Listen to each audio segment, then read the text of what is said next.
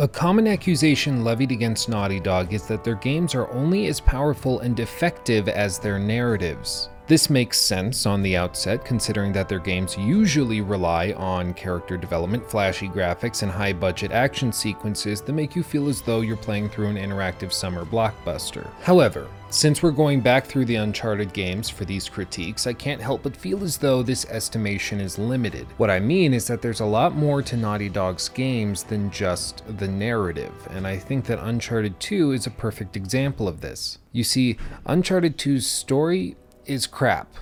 In addition, the original Uncharted story is also crap.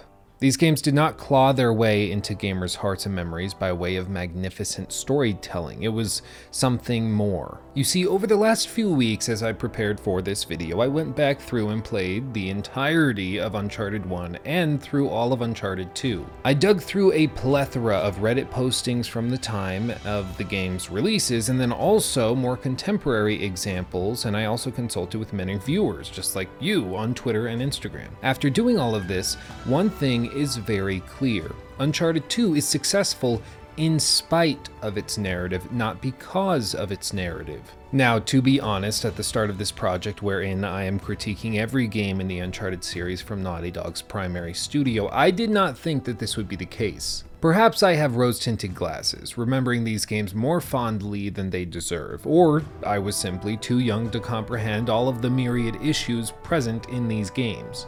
But having revisited them for the series, it's clear to me that there are a lot of problems present in Uncharted two, the one game in this franchise that the majority of people seem to claim as their favorite. Now, don't get me wrong, Uncharted two is uniquely Uncharted. In fact, it's the first game in the franchise which actually feels like an Uncharted game. This should, of course, come as no surprise, considering that it's only the second entry, and considering the fact that the original game was more like a hodgepodge of fifteen different ideas than it was a coherent, thought-out presentation of one creative genius's vision. The sequel, though, Uncharted two, has some of the most memorable action sequences of any of these games. It's the first time you really feel as though Nathan Drake is a human being with whom you can relate, and it marks the first time that Naughty Dog, as a studio, focused on character arcs and interaction. Part of the reason that the latter is the case is due to the fact that for the majority of the game, Nathan Drake is going to be exploring areas of the game world with another character. Naughty Dog calls these companion sections. In effect, Naughty Dog can do a lot more by way of character development, exposition, and interaction if they pair Nathan Drake with somebody else. In Uncharted two, you're paired with people like Chloe, Elena, or even this guy. His name is Tenzin, and he's a remarkable example of the power that gameplay can have in building a relationship with a character, because you see, Tenzin doesn't speak English. He speaks some sort of Tibetan tongue, meaning that the only way by which he can communicate with Nate, and therefore the player, is with either simple gesticulations or by leading the way himself. I actually think that these Tenzin sections are responsible for much of the success that we saw with The Last of Us. When you play that game, you'll realize that the overwhelming majority of gameplay time pairs the player with another character, and this is something that Naughty Dog has done consistently in every game since Uncharted two. And of course, there's one simple reason why they do it. Because it works. The fact that Tenzin serves as proof of concept that the player and Nate can build relationships without so much as words being spoken, simply by way of gameplay mechanics and interaction, I think is remarkable. And truly, throughout future Naughty Dog games such as The Last of Us, Uncharted four, Uncharted three, they will very carefully pair the player and player character with other N P Cs to alter the mood, emotion, and stress levels of the player. The point of this whole diatribe is to communicate just how important important Uncharted two was for Naughty Dog as a studio. In the original game, there were certainly attempts at doing these things. However, in my opinion, none of those attempts were particularly successful. While I do have a lot of problems with Uncharted two, and I think in many ways it hasn't aged well in comparison with other later Naughty Dog games, which I do recognize is a somewhat stupid thing to say considering that those games are newer and have therefore aged better since they have not aged as much, I still think that this game is probably the most important one that Naughty Dog ever created.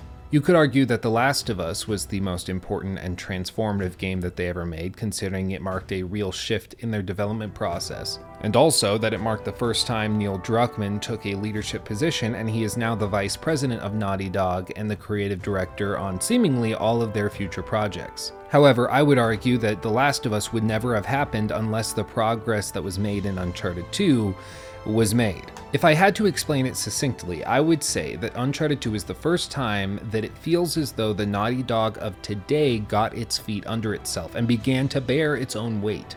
The original game was ambitious and actually suffered a lot because of it. There were so many ideas going around that nothing was done well, but many things were done even still. As the saying goes, jack of all trades, master of none. In other words, you can put on ten different hats, but they probably look better individually as opposed to all mashed together. But to go back to the original statement at the top of this video, Uncharted two is successful in spite of its story, not because of its story. Yes, this is the first game that Naughty Dog seems to have ever created focused entirely on the narrative and character development, which is why it's all the more confusing that the story is so bad. I understand that this was only their second outing trying to make a game like this, but even considering how cringy the end product resulted being, the game is still lauded today as one of, if not the best in the franchise. And in fact, most people seem to cite the story as the reason for this exceptionalism. They may love the setting, have particularly fond memories of the building collapsing in Nepal, or for the picturesque train sequence at the beginning of the game, or the relationship that's built with Chloe, or one of the most infuriating boss battles of the entire PlayStation three generation. Whatever it is that they connected with, people are truly connected with it. This game means a lot to a lot of people. people, including myself. I've had very positive memories of Uncharted two for years. I didn't play it anywhere near launch, but when I did play it, at first I was blown away. However, after replaying it this most recent time for this video specifically, I can't help but feel as though I overlooked many shortcomings or outright ignored them. The game is almost entrancing in that way. It pulls people in and makes them fall in love with it, but when you look at the minutiae of the game, there are many, many problems. Remarkably, however, the game works when consumed as a complete package. And this is actually one of the most frustrating things about making these videos for me as the creator, and perhaps even frustrating for you. You see, playing through games as critically and skeptically as possible can be fun at first. You're nitpicking every single glitch, poorly designed level, cringy joke, everything. And when you call these things out, it can make you feel as though you're more intelligent, or perhaps even that your opinion is worth more than somebody else's opinion simply because you're criticizing the thing that they love. But after playing through Uncharted two again, I've realized that this is simply not the case. Uncharted two is ripe with gameplay, narrative, and level design issues, and it's really easy to nitpick each of those problems and come to the conclusion that the game must be terrible as a result. After all, how can a game be good and have so many issues? Yet, remarkably, I think Uncharted two is a game that is more than the sum of its parts. In the same way that a human being is simply a collection of oxygen, carbon, hydrogen, nitrogen, calcium, and a bunch of other smaller proportioned elements, yet is still worth more than the sum of those individual elements, I think that Uncharted two as an experience is worth more than the sum of its levels, gameplay mechanics, and writing. In many ways, I think that this is probably true for most games, and especially most great games. Maybe it's that they play into the cultural climate of the time, or connect with players on an emotional level that can't be quantified by the smaller individual parts. But regardless, the experience of the game is something more than would be predicted if hyperanalyzed. Now, the point of this video is not to discuss the philosophical implications of game design, as much as I would love to make false comparisons between video games and human body compositions for an hour. You likely came here for something else, an honest and impartial look at this game that so many people hold dear. And don't worry, I'm going to deliver that beginning in just a moment, but I just wanted to take this time and explain why I don't think that breaking things down in this way gives you a complete picture of what this game has to offer. In the same way that reading a Sparks Note booklet on a novel doesn't give you the same experience or knowledge as though you read the novel yourself. It may make you feel as though you're equipped to make or echo the criticisms that you've learned from the critique, but it certainly doesn't equip you to form an honest and fair opinion yourself. In other words, this is the world's longest spoiler warning. If you haven't played Uncharted two, you should. The game is only around ten to eleven hours long, and if you own a P S four, chances are you have it for free because it was listed under the PlayStation Plus free game of the month a little while back. And if you are like me, you likely saved it and downloaded it to your library even though you might not have had the intention of playing it immediately. I mean, free is free. Don't worry, this video will still be available to you once you've completed it over the course of a weekend, or, knowing some of you, a single evening. But with all of that being said, we're going to go through a good number of my primary criticisms and frustrations with Uncharted two. I'm going to go through the entire story start to finish, so once again, spoiler warning, and we're going to have the video broken up into four main acts: the intro, which is what you've been watching up until this point, the narrative, the gameplay, and the conclusion. And as always, I'll have timestamps included below. But with all of that said, let's get started.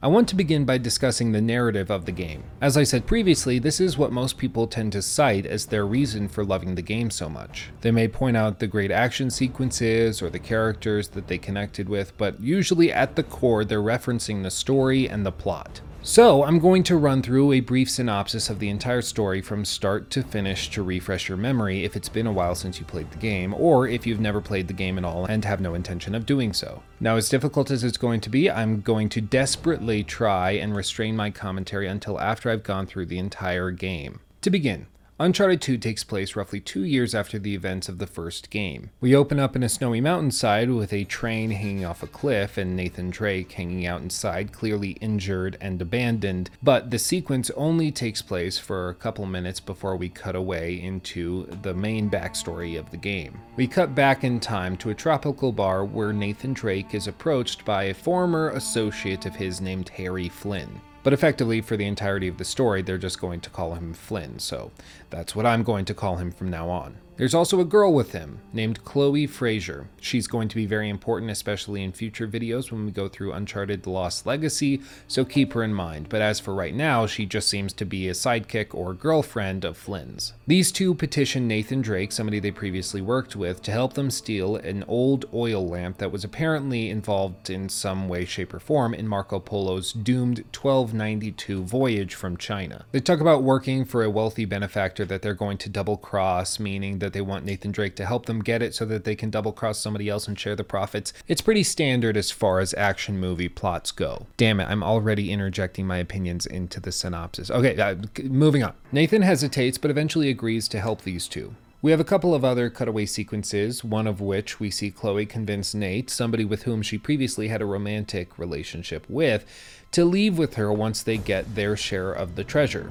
and to basically double-cross Flynn in the process of double-crossing their wealthy benefactor. And no, this second double-crossing is not the last double-crossing that will take place over the course of this story. We cut forward to a museum in Istanbul, where Nate and Flynn are trying to break in to find and steal the lamp. And inside is a flammable resin that illuminates a message on the map that was also contained within, showing that Marco Polo's fleet was eventually shipwrecked in the middle of the voyage someplace in Borneo. Furthermore, it's also revealed that they were likely carrying the Chintamani stone. Now, we could go into a lot of the historical and legendary ramifications and implications of the Chintamani stone, but basically all you need to know is that it's a massive sapphire from Shambhala, and apparently whoever wields it has unlimited power and can conquer the world. Again, it's pretty ordinary as far as action stories go. And of course, because we know that this is going to grant unlimited power to whoever wields it, there's definitely going to be a bad guy that's trying to wield this power to control the world. But rest assured, we'll run into him soon enough. After this revelation is revealed to both Nate and to the player, Flynn double-crosses Nate in what could only be described as the most predictable double-crossing ever. But rest assured, if you love double-crossing, this is the story for you. Crisscross. This third double-crossing is not the final one. So Flynn double-crosses Nate, leaves him to be arrested, and we jump forward a few months, at which point we see Nate in a prison, sitting and going a little crazy. It's at this point we're reintroduced to Victor Sullivan from the original game, who has been summoned by Chloe to help free Nate from the prison. We get some exposition here, basically saying that Flynn double-crossed Nate and Chloe because he's working for Lazarevic. Lazarevic being a Serbian war criminal who's looking for the stone to help him in his pursuits of controlling and ruling the world. We don't get a lot of backstory with Lazarevic, but it seems as though he has some sort of delusion of grandeur where he believes that he has to serve some broader purpose to help bring order to the chaos that exists within the planet. Again, these are pretty ordinary plot points as far as action movies go and action stories go. There's nothing inherently wrong with that. All I ask for in an action story with this type of villain is to give the villain the chance to argue their case to the viewer, or in this case, the player. In a movie such as Avengers Endgame, Thanos has a real argument for why he's doing what he's doing. Not saying it's a good argument, but it is an argument nonetheless, and the filmmakers made sure to give Thanos a chance to explain his case to the viewer so that they feel at least somewhat conflicted as to which side to take. In Uncharted two, Lazarevic is hidden from the player for the majority of the story. There are a couple of minutes wherein he calls out Nathan Drake towards the end of the game, but don't worry, we'll get to that. Again, I'm really bad at not interjecting while giving a synopsis. Moving on. Nathan and Sully decide that they're going to infiltrate one of Lazarevic's camps in Borneo, with Chloe as a secret agent of sorts within Lazarevic's group. After several gameplay sections, Nathan eventually discovers that the stone likely never left Shambhala in the first place. And Nate also finds a furba and a map with a message that its carrier will be able to gain access to Shambhala through a temple that's located in Nepal. Flynn shows up with a bunch of angry men, they get spooked off, and naturally Nate and Sully both escape. Now at this point, the game developers felt that they needed to shake it up and to break up the monotony of Nate and Sully by pairing Nate and Chloe together. So they find some arbitrary reason for Sully to back out of the story and to give the player the chance to pair with Chloe. The two travel to Nepal and find that Lazarevic has already been there searching for the temple. During the course of going through these levels where we're being chased by Lazarevic's mercenaries, the player runs into Nate's ex-girlfriend from the first game, Elena Fisher. She's traveling with a cameraman who's just known as Jeff. Don't worry, it's not important. You'll find out why in just a little bit. And they are apparently tracking Lazarevic for some sort of story. Like I said in the last critique, this is something that's going to happen time and time again throughout the franchise.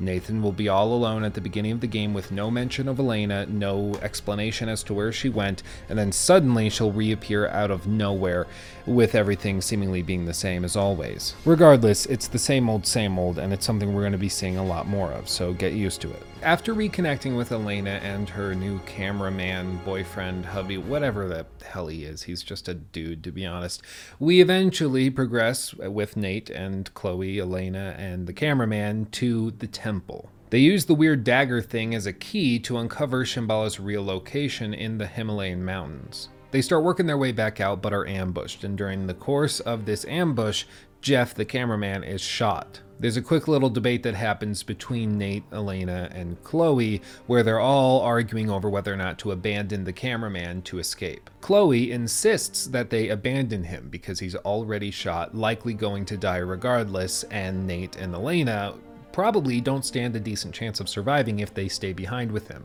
Elena, of course, is outraged at this proposition, and Nate, taking the side of his previous girlfriend, decides to help the cameraman, even though it likely means that they're going to die. And I really can't stress this enough. Like, he's walking this guy, carrying him on his shoulder. I mean, look at this. Like, he should be dead.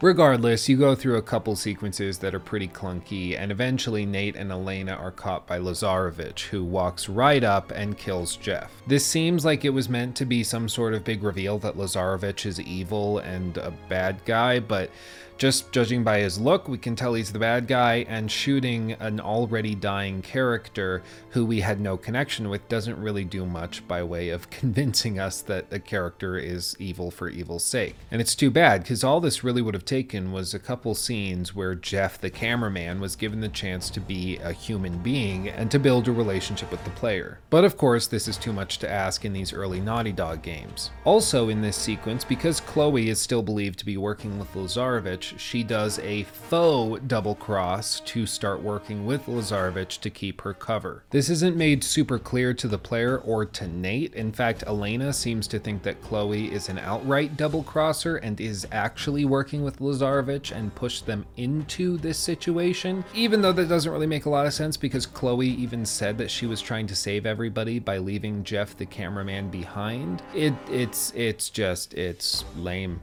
Can you tell I ran out of words words there.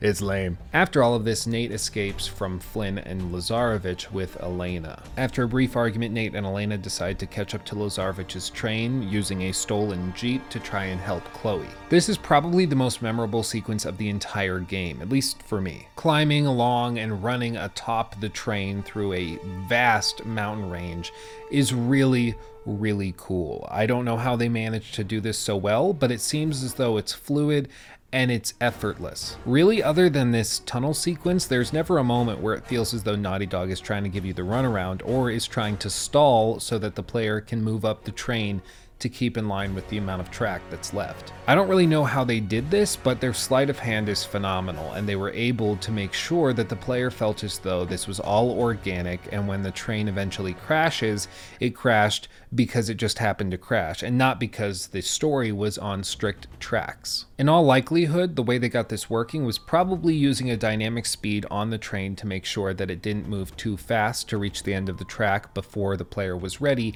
and also the train was was so long that the player, no matter how fast they were moving, could never reach the front of the train before the giant explosion happened thanks to the helicopter. But all that's beside the point. The point is, this is awesome. And even today, it's impressive, which just goes to show you how crazy impressive it must have been at launch. So Nate fights his way through the train trying to find Chloe, but after finding her, she refuses to leave with him because she feels as though she can't trust him anymore. Flynn shows up out of nowhere and decides to shoot Nate. Trapped and dying, Nate decides to cause an explosion that's going to derail the entire train, a very reasonable thing to do. The train flies off the cliff and he escapes just barely while hanging onto the train car. And this is where the game opened up. It's like in one of those old nineteen nineties comedy movies where they open up the movie with some clip and they say, "Oh, I bet you're wondering how I got here." And then they only reveal later how they got there. And it's it's kind of a fun cliche, but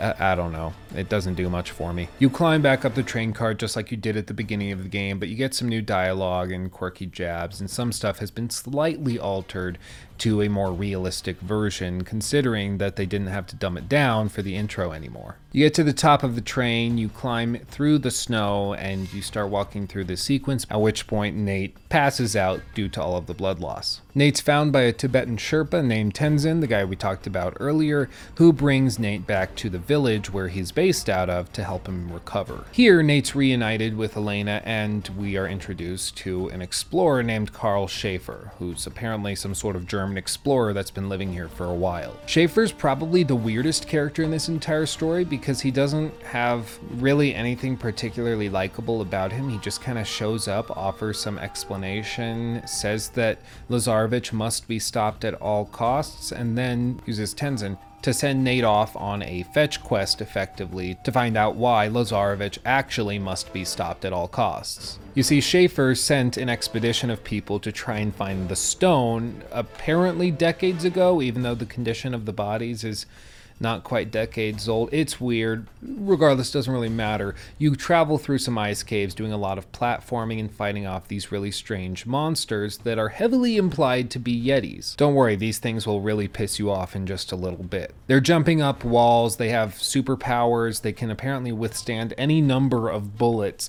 They're one of the most infuriating N P Cs in the entirety of the franchise. I can't stand them at all. I'm moving on. After finding the slaughtered expedition, you find out that Schaefer was actually working for and originated his resources from the Nazi think tank, the Ahnenerbe. This was a group founded by Heinrich Himmler in July of nineteen thirty-five. It's an actual group that actually existed. Basically, the Nazis were convinced that a bunch of pseudoscientific things existed all throughout the world. They were super, super pseudoscientific with regards to a lot of things, and they sent out groups and explorers to find all of these mythical places and sources of power. It, it's, it's crazy. I highly suggest you read into it. It's super interesting just how crazy these people actually were. Like, for real, the Nazis were so superstitious. It's hilarious. But regardless, that's where Schaefer came from. And apparently he also killed his own men to protect the world from the Chintamani stone being released because it had this unknowable and uncontrollable power. I, you know what? Nazis have to be in an Uncharted game, I guess. It's just, it's what you need, because Nazis.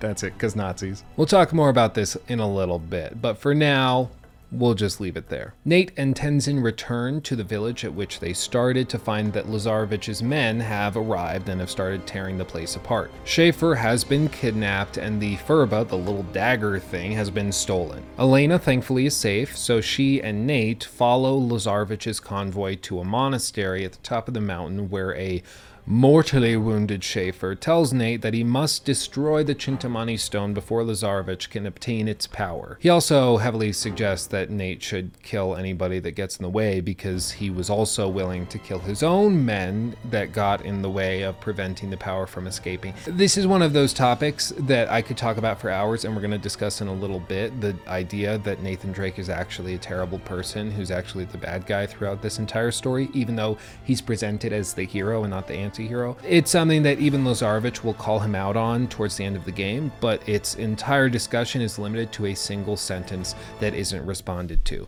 But don't worry, we'll get there. Nate runs back into Chloe while chasing Lazarevic, and they come to a decent understanding, and Nate regains the little dagger key thing. Seriously, I, I looked it up. It's called a furb. But I, I just, that sounds weird. It's like a Furby, but a knife. I I don't like the name, I'm just gonna call it dagger thing. Nate and Elena eventually figure out the passageway to Shambhala by doing some basic puzzles, but they run into Lazarevic. Lazarevic takes Chloe and Elena hostage, realizing that Chloe has been an undercover agent this entire time, and he forces Nate and Flynn to open the pathway to Shambhala. Those super stupid monsters come out of nowhere again, but are eventually pushed off, and at that point he takes off the head of one in what I was expecting to be a very gruesome display, but turns out they're just dudes. Yeah, these are the superhuman guardian people that apparently guard Shambhala and have superpowers, felt the need to cover themselves and disguise themselves as Yeti to keep people away for some reason. I, I don't really know why they needed to cover up and make themselves look like Yetis when they could just look like people, and that would probably do the job, but regardless, it's a thing. Furthermore, this is also one of the most underwhelming reveals in the entire franchise, because they take this head off and they're just like, oh, it's dudes. Cool. Nobody's questioning how they got these superhuman powers to the point where they're able to jump twenty, thirty feet in the air, where they can withstand literal clips of ammunition shoved into their heads. It doesn't make any sense whatsoever, but everyone just kind of rolls over and accepts that it must be due to the power of the Chintamani stone. And if you're anything like me, you likely saw this reveal and immediately realized that the final boss battle was likely going to be Lazarevic hopped up on the same stuff. Moving on, the gate is open. Open to Shambhala. More guards come out of nowhere, attacking everybody, but this provides enough cover for Nate, Elena, and Chloe to escape from Lazarevic. You fight off a few guardians in some really frustrating arena battles. Like, for real, these guys, they have a D P S that's so high, you basically have to immediately run to cover and then spam them with some cheap attacks on their ankles. It's not really fun. It doesn't seem to require skill. It's purely a matter of finding an exploit and taking advantage of it. But Nate, Elena, and Chloe keep pushing through the city towards the main shrine at the center. Once they arrive there, they realize that the Chintamani stone is actually a giant ball of resin, and it's taken from the sap of this ancient tree of life that's at the center of the city. And apparently at the base of the tree, within the root system, there's a liquefied version of the sap that if you drink it makes you effectively invincible. Or maybe I should say almost effectively invincible, because it clearly doesn't make everybody invincible considering all of the guardians that you kill in the sequence leading up to this. Right after this reveal, Flynn shows up out of nowhere, having been beaten and left for dead by Lazarevic because he screwed everything up and let Nate get away. Flynn has a grenade that he has unpinned and drops once he shows up, trying to commit some sort of suicide bombing on the group for reasons, I guess. Everybody seems perfectly fine despite all of the shrapnel flying everywhere, except for Elena, who seems to have absorbed most of the blow. Even still, she seems to just look like she fell down a flight of stairs. She doesn't really seem to have absorbed a lot of shrapnel that cut her up and is causing her to bleed to death, but regardless, we'll look past it. Now I immediately thought, okay, Elena's dying. Surely we're gonna get her to the base of the tree, give her some of the sap, and she'll be fine, but I guess Naughty Dog's writers didn't want to be that predictable in this individual instance of the game. So instead, Nate decides that he's going to push on to stop Lazarevic from getting to the sap, not because he needs it to heal Elena, but rather because he simply wants to defeat Lazarevic. It's a weird conflict of motivations because it seems as though Nate would be much more justified in going down to the base of the tree to get the sap to heal Elena, saying screw it to Lazarevic because Elena's more important to him than anything else. But because they flipped the motivations, Nate now is seemingly abandoning Elena and Chloe, putting them both in what I would argue is a moderate amount of danger, considering we've seen all of these guardians jumping and flying around in this very area where he leaves them. Also, he can just go and try to stop Lazarevic from drinking some tree sap. It's a small problem to have, perhaps, but it does seem as though this must have been a conscious choice on the part of the writers, to have Nate motivated by stopping Lazarevic as opposed to saving Elena. I don't know which I like more, because on the one hand, I think they felt that Lazarevic being stopped would perhaps be read as the more noble pursuit, but if they had flipped it and decided that Elena was definitely going to die without drinking some of the sap, and Nate needs to collect that sap in order to save her, at which point he runs into Lazarevic and they have this fight out where Lazarevic happens to die and the tree is destroyed in the process, they could have achieved literally all of the same things while motivating Nate's actions by the saving of this love interest. It makes me think as though Naughty Dog didn't actually plan on Nate and Elena reconnecting when they were initially writing these the sequence, but the game ends with them together anyway, so I really don't know what to make of it. It's just weird to me. If you have any thoughts on this, I'd love to hear them in the comments. Nate travels down to the base of the tree within the root system and finds Lazarevic, who's drinking the tree sap, becoming nearly invincible, totally roided out. And it's in this small arena that the most frustrating boss fight of the entire franchise takes place. Really, playing back through this for this video was an absolute trudge. I forgot how terrible this was. I, I really am baffled at how stupid this is. Let's just all take a minute to be silent and appreciate that this type of crap is not a mainstay of the industry nowadays. Okay, we're good. You run around, shoot little pockets of resin that explode near Lazarevic, which deals damage to him, or you can just unload all of your ammo into him, but that seems to do very little damage comparatively. So you run around shooting little pockets of resin, blowing up in his face. You repeat this process time and time again for about ten minutes. And eventually, Nate's killed him, and he leaves him to be devoured and torn apart by the Guardians. The most important sequence here, though, is what Lazarevic says to Nate in this little moment of transparency where the writers seem to be admitting one of the major plot holes of this franchise. You think I am a monster, but you're no different from me, Drake. How many men have you killed? How many just today? That's it, boy. No compassion, no mercy. Do it! No. Nate doesn't have a response to this, and it begs the question, why was this thrown out by the main villain at the end of the game if it's never really resolved? Seriously, this could have led to some really cool moments leading into the conclusion of the story, where Nate is totally torn as to whether or not he did the right thing or if he's the actual villain in all of this. Maybe Lazarevic actually could have done some good by obtaining the power of the Chintamani stone, and maybe the hundreds of people that Nate killed in the process of chasing down this stone wasn't actually worth it. maybe that made him a worse individual than everybody else. Now, over the last few months, I've been rereading the Witcher books. They're all fantastic and I recommend them fully, but in the very first book, we're exposed to Geralt's philosophy with regards to gradations of good and evil. During the story of how Geralt became the Butcher of Blaviken, we find out that Geralt is constantly presented with the offer to choose between one of two evils. The argument usually goes like this.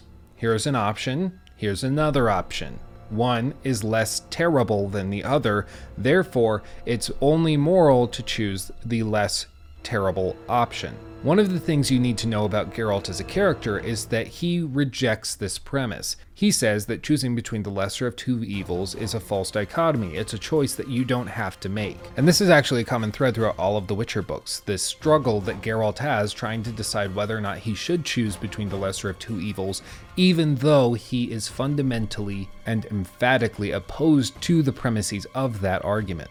That's an interesting discussion to have. That's an interesting struggle for a character to be wrestling with. You compare that to Nathan Drake, who basically never deals with any of these problems throughout the entire franchise. Like I said, the last critique, a lot of these problems can be adequately explained away to most people by simply saying, it's a video game, or it's an action game. It's not meant to be super serious.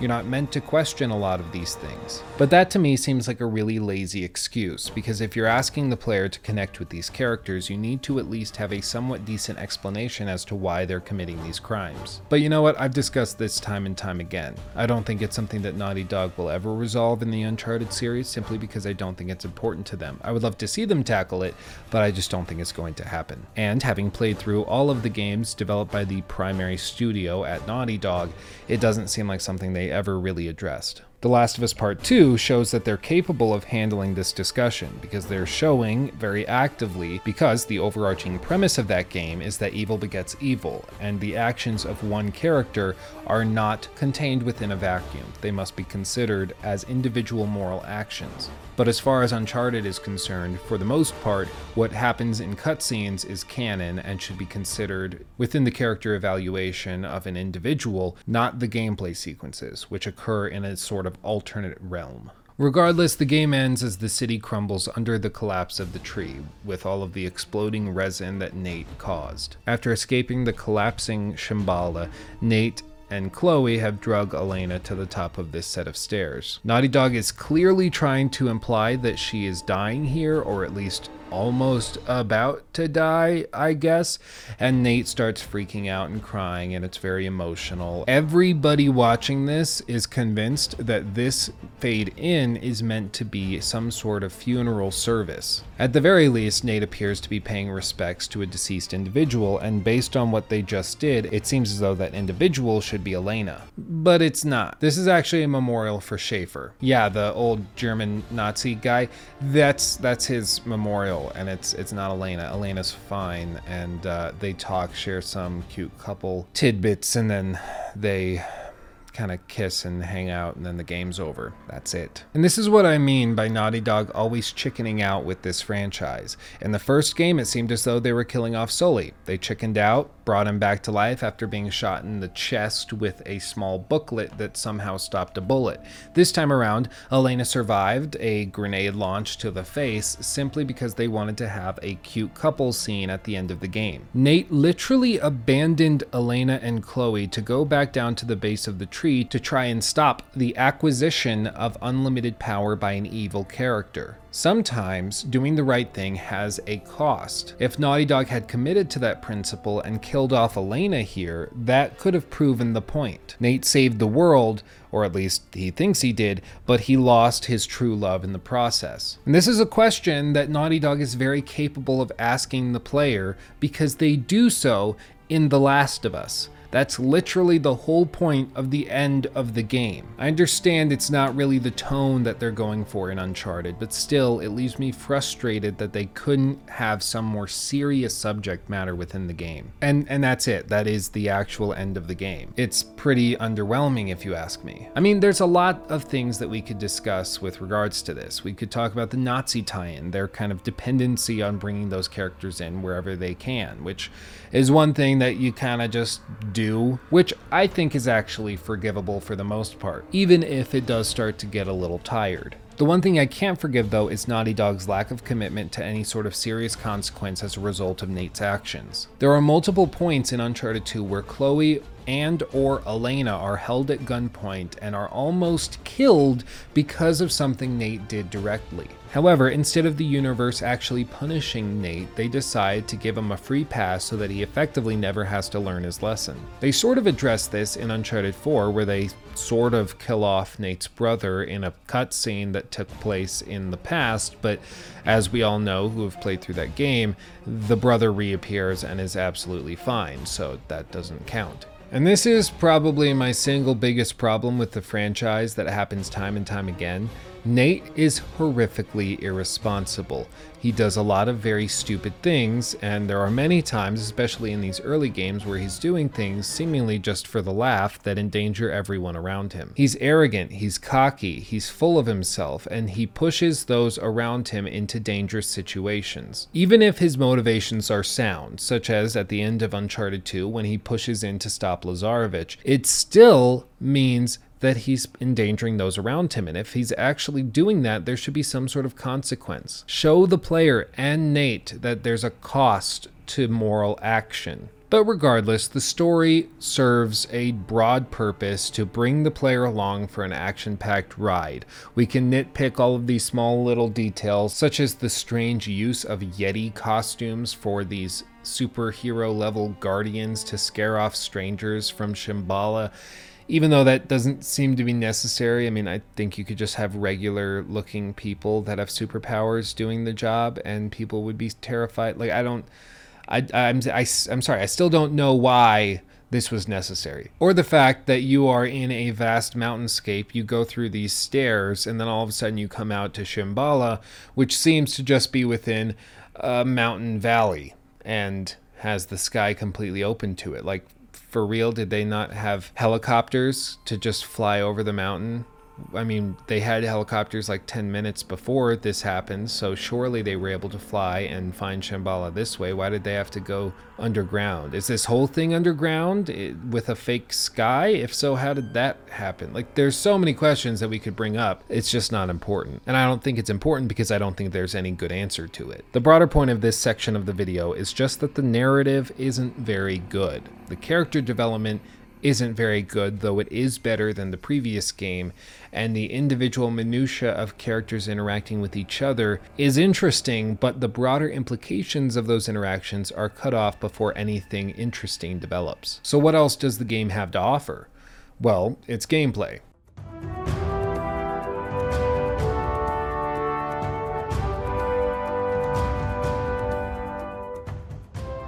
Over the course of Uncharted two, there's a lot of crazy scenes. The ones that I remember most fondly would be the helicopter and train sequence, the opening sequence on the train, and the building collapsing, which I know for many people was the first thing that they ever saw about Uncharted two in the original demo at E three back in the day, and even still, it's remarkably impressive, especially when you consider the hardware that this game was running on. However, in spite of these massive set pieces, there is a real lack of polish that I noticed while playing back through the game recently. There seems to be a lack of attention to detail in smaller areas within the gameplay sequences. Cutscenes are always great, and big story beat moments are always polished to high hell. However, within smaller gameplay sequences, it seems as though they didn't focus test these very much at all. Granted, these are all small things, but when added together, it makes the game feel as though there wasn't much care put into it, at least when compared to Naughty Dog of just a few years later. For example, I was able to climb onto this ladder early before Chloe showed up, simply because I jumped on this desk and was able to get on the ladder from there.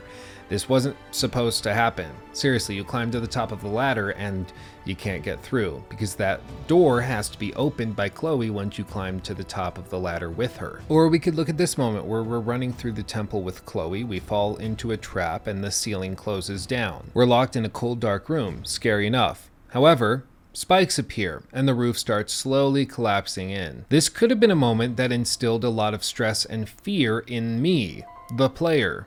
But it was completely negated by what was supposed to be a helpful tip from the game. You see, when I critique and review games, I try to play through them in the way that most people will play through them. That usually means that I'll approach them with the normal difficulty and go back through later with higher levels of difficulty. I will also leave most settings on the default option, at least for the majority of the game, so once again, I play through the game in the same way that the majority of players will experience it. This meant that for Uncharted two, I left most of the tutorial hints on. And this is one of those moments where I'm both glad and disappointed that I did. I'm glad I did because now I can call out what is a horribly optimized tip in this moment. And I'm frustrated because this tip that popped up completely spoiled the entirety of this sequence. Like I said, we just fell in a trap. Spikes appeared out of nowhere and the ceiling is collapsing in on us. This should be a scary moment,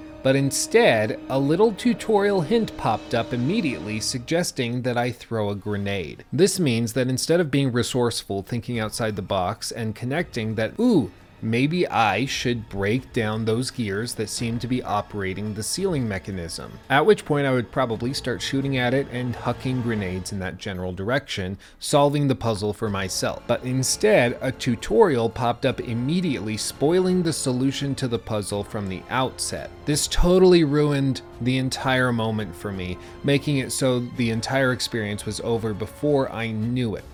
Really, really disappointing. Or I could point out this really poorly placed cart. We need to push this over a little bit to jump on it, and how you do that is by going to a particular side and, and pressing circle in order to crouch next to it, at which point you can push against it into the right position.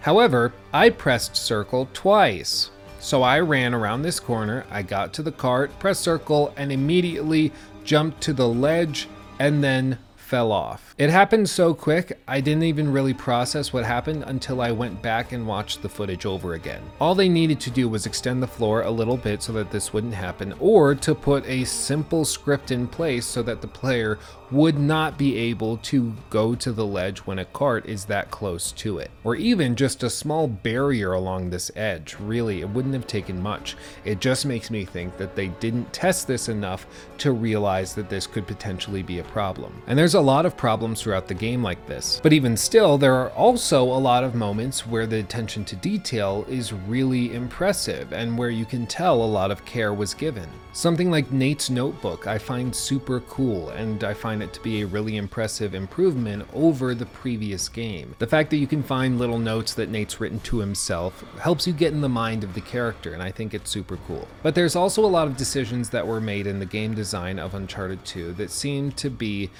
just strange. The most notable one would probably be in the free climbing. This is something I see a lot of people talk about, and it's something I had completely forgotten about before returning to the game for this video. You see, there's very little or no markings at all indicating where you can or should free climb. Usually the extent of your indications are just small stones sticking out of a wall. You as the player have to see these stones and infer from that information that you can climb along that wall. Now this could be an understandable design choice as it targets realism, but it does cause more frustration than not because it isn't consistent. You don't need to add markings to indicate where you can free climb if those markings are reductive, or if those markings don't serve a reasonable purpose or pull the player out of the game. In a game like Assassin's Creed, there is really no need for any sort of these indications because you can effectively climb on anything, so these indications would be needless. However, because in Uncharted two, there are very specific areas you can and can't climb, this just leads to more frustration. Compare it to something like Uncharted four, where there are markings. These markings are discreet enough that you do have to look for them, but they make it so if the player processes that they need to climb in a given level, they know what to look for. Because you can't climb everything in Uncharted four, you start just looking for these markings which indicate what you are allowed to climb. And because they're minimalistic, I feel as though these markings aren't intrusive or unimmersive. Not to mention, I think it's pretty clear that the return of these markings in Uncharted four and Lost Legacy really shows that Naughty Dog listened to the criticism and decided that the lack of markings, while an interesting design choice, targeting realism really wasn't worth the immersion that they were trying to achieve as a result. There were multiple times where I was confused as to where I was supposed to go because I didn't connect that I was supposed to jump onto this thing that wasn't marked. Most things in Uncharted, even the majority of things, in Uncharted that aren't marked, you cannot interact with. So the assumption follows through all gameplay systems, where if something is not specialty marked, it isn't interactive. The fact that these street signs are climbable is something you aren't going to know unless you try jumping for them. After you do this the first time, you'll eventually learn that these street signs can be climbed, but that's something you have to experiment with first. This means that there were also multiple times where I tried jumping at things to climb them which weren't interactive, because they also were not marked, so I assumed that maybe I just needed to try it in order to learn that you could climb them. I mean, just in explaining this, I find myself getting a headache because it seems so needlessly complicated, and I think that that's the main point.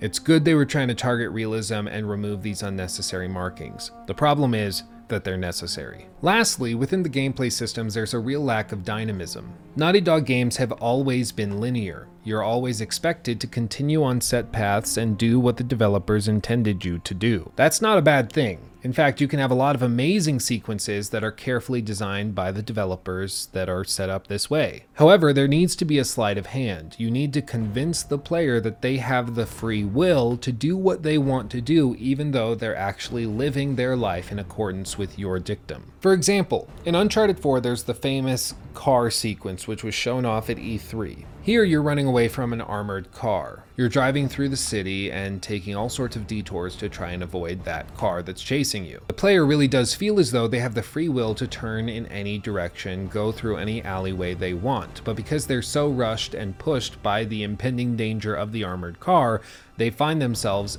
just driving downhill as fast as they can. This is remarkably well done because it doesn't make the player feel as though they're on train tracks, but in reality, they are. No matter which corners you turn, no matter where you spin around, you will always end up in the same place, and the same cutscene will play at the end of the chase no matter what. That's why you'll hear a lot of developers talk about funneling wide. You open up a wide area for the player to go through, but you eventually funnel them into one small area that you dictate. The key is to make sure that the player doesn't realize they're being funneled into this singular point. In Uncharted two, they don't do a very good job of this. For instance, here, Nathan is wounded and he is fighting for his life. He's surrounded by a bunch of armed gunmen, so I naturally thought that if I could stealth my way out of the level, climbing to safety, that would be fine. I don't have to kill unnecessarily, and I can get to safety where I will be able to recover from my injuries. But once you get to this area, you climb up the ledge. No matter who you've killed, no matter whether or not you are visible in this moment, you will immediately face a kill screen. People will show up out of nowhere and shoot you. This means that the player is forced to kill all of these people, even though within the game itself, it's not necessary. Furthermore, within the narrative itself, it doesn't make sense for Nate to kill these people because he's injured and likely doesn't stand a chance if he were to engage with them. So it would beg the question, why engage? Why not stealth your way out if you can? And this example is really frustrating, especially because there isn't really a reason that Naughty Dog needed to force the player to kill these characters.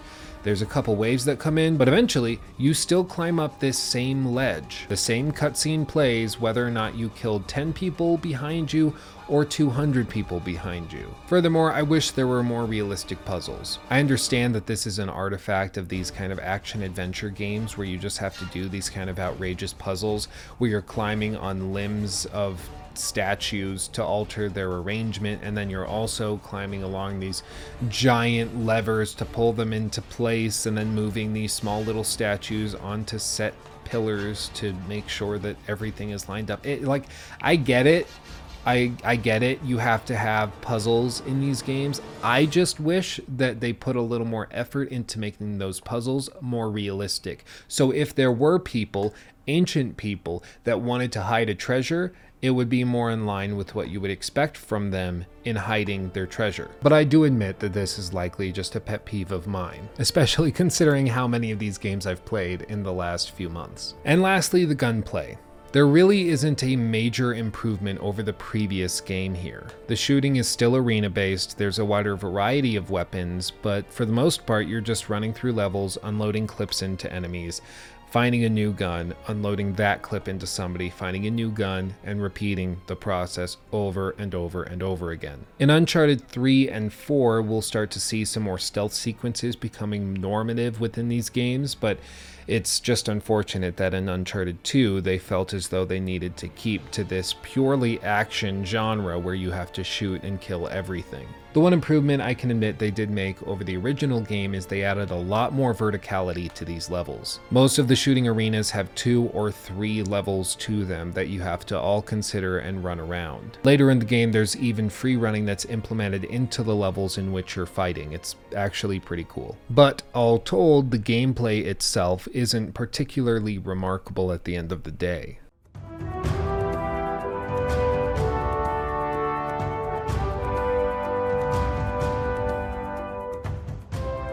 So, with all of that said, what is the takeaway from Uncharted two? There seems to be a lot of problems. How could this game be so beloved by so many? That's a question I am having a lot of trouble answering right now. I even have very fond memories of Uncharted two, like I said at the beginning of the video. But having replayed it for this video, I can't help but feel as though there's a real shortcoming here. There are so many gameplay and narrative shortfalls that it can't really be ignored, and yet the game at the end of the day, once you've played it all the way through, fills you with a decent amount of satisfaction and, for the most part, motivates players to come back for more. I don't really know how to resolve the idea in my mind. Maybe you have a very elegant way of thinking about it and describing it. I would love to hear that in the comment section or through direct messages on Twitter or Instagram. I think Uncharted two is a good game.